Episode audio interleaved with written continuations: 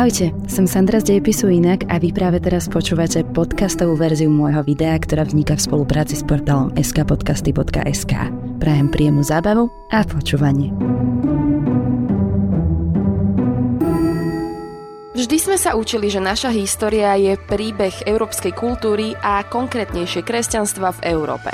A to ma popravde vždy štvalo, pretože naša história je príbeh všetkých ľudí na tejto planéte. A práve preto som sa dnes rozhodla hovoriť o inej kultúre a o inom náboženstve, ktoré síce taktiež vznikli na východnom pobreží Stredozemného mora, rovnako ako kresťanstvo a rovnako ako aj judaizmus.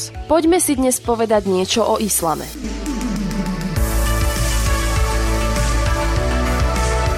Počas 200 rokov sa z islamu vytvoril náboženský a politicko-organizačný útvar, ktorý sa pretavil do jednej z najväčších ríž na svete.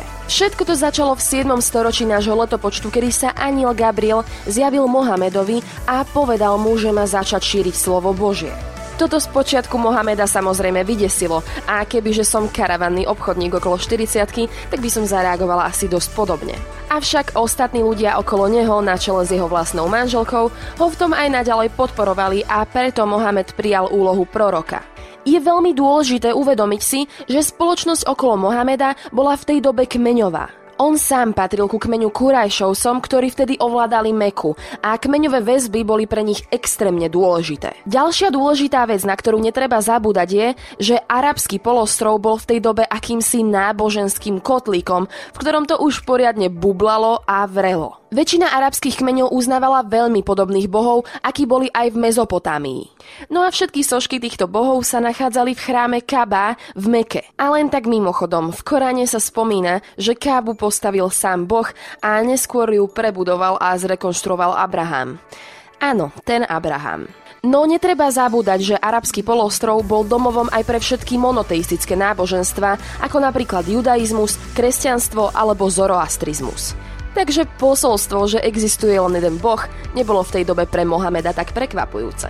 V samotnej podstate je islám radikálnou reformou náboženských pomerov, čiže to isté, čo urobil Mohamed, urobil aj Ježiš alebo Mojžiš. Snažili sa obnoviť abrahamovský monoteizmus. Moslimovia veria, že Boh poslal Mohameda, aby priviedol ľudí naspäť k jedinej pravej viere, ktorá pozostáva z uctievania a odovzdania sa jedinému všemocnému Bohu. Netreba zabúdať, že Korán uznáva Abrahama, Mojžiša a Ježiša a mnoho ďalších ako prorokov, ale je veľmi odlišný od židovskej a kresťanskej Biblie. Korán je písomným zápisom Mohamedových zjavení, to znamená, že je na ňo nazerané ako na skutočné slovo Božie. Pojednáva o širokom spektre veci, ale vo svojej podstate sa vracia k dvom hlavným motívom a tým je striktný monoteizmus a starostlivosť o tých, ktorí sú na tom horšie. Samotný islám má 5 základných pilierov, ktoré sú považované za povinné činnosti, teda aspoň pre všetkých sunitov.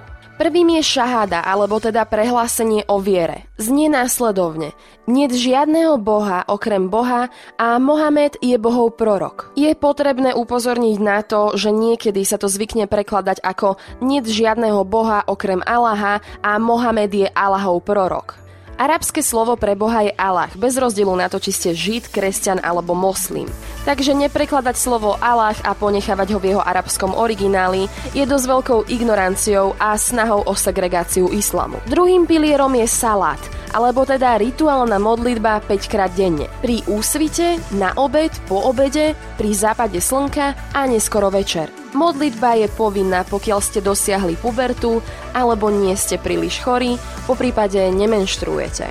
Zlatý dobrý sexizmus. Tretí je Saum, mesiac dlhý pôst počas Ramadánu, kedy moslimovia nepijú, nejedia a nefajčia počas dňa. A keďže sa riadi podľa lunárneho kalendára, tak býva v rôznych rokoch a v rôznych ročných obdobiach. A logicky, najlepšie sa znáša v zime, keď sú dní najkratšie a najhoršie sa znáša v lete, keď sú dní najdlhšie a aj najteplejšie. Štvrtý pilier je zakát, alebo teda milodar, kedy nechudobní moslimovia musia darovať čas svojho príjmu chudobným. A posledným pilierom je háč, alebo teda púť do Meky, ktorú musí vykonať každý jeden moslim aspoň raz za život, pokiaľ má peniaze a je zdravý. Pre pochopenie islamu je samozrejme potrebné poznať viac než len Korán a judaizmus má svoje talmudy a kresťanstvo má svoje texty cirkevných otcov a životy svetých.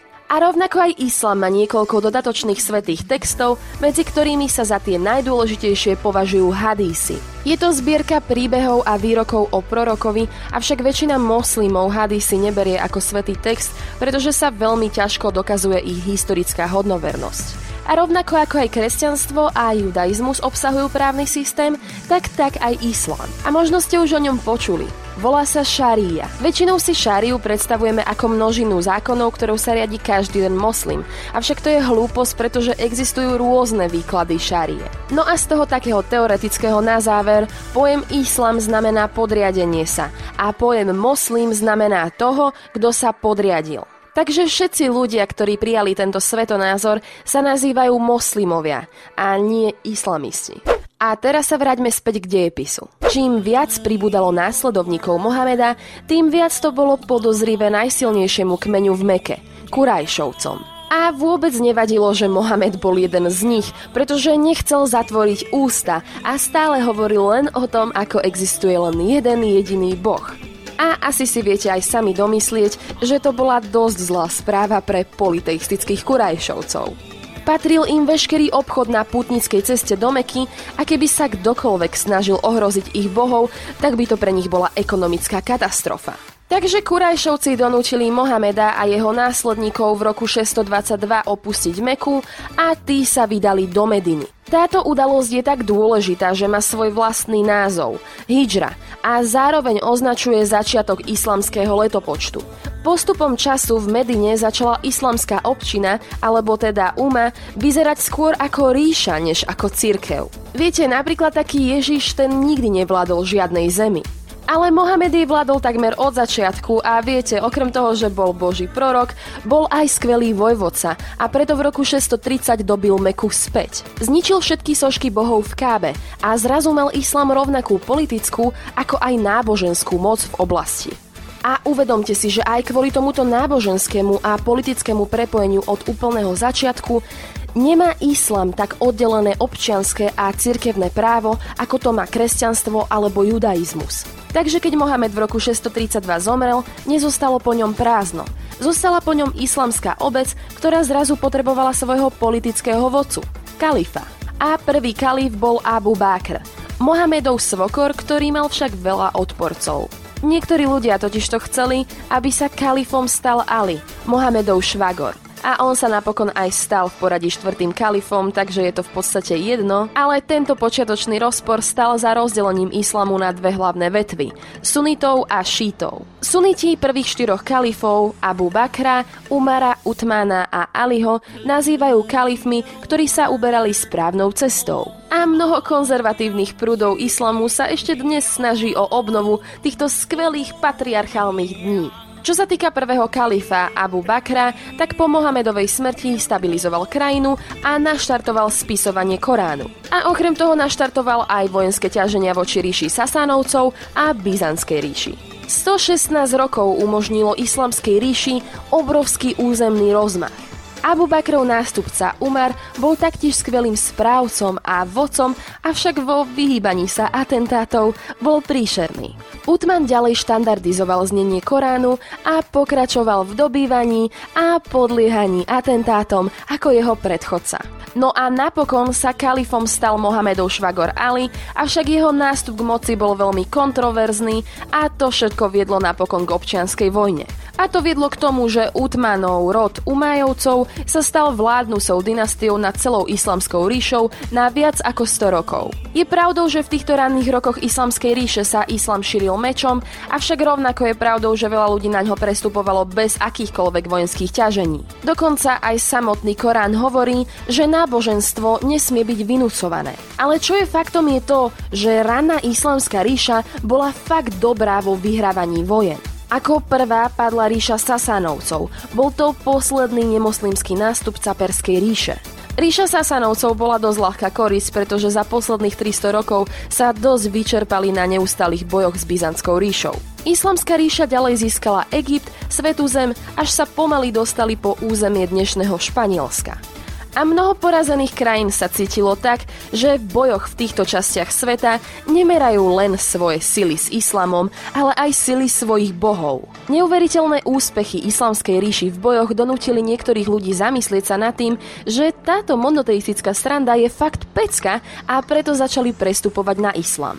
Plus ako aj dane z cigariet pomaly donútia ľudí prestať fajčiť, tak aj dane z uctievania iných bohov viedli ľudí k tomu, že ich už ďalej nechceli uctievať. A ako poslednú vec je potrebné si uvedomiť, že moslimovia neboli len skvelí dobyvatelia, ale zároveň pomohli k obrovskému rozmachu vedy a obchodu. Zachránili mnoho klasických textov, ktoré tvoria základ západnej civilizácie, zatiaľ čo ich Európania ignorovali.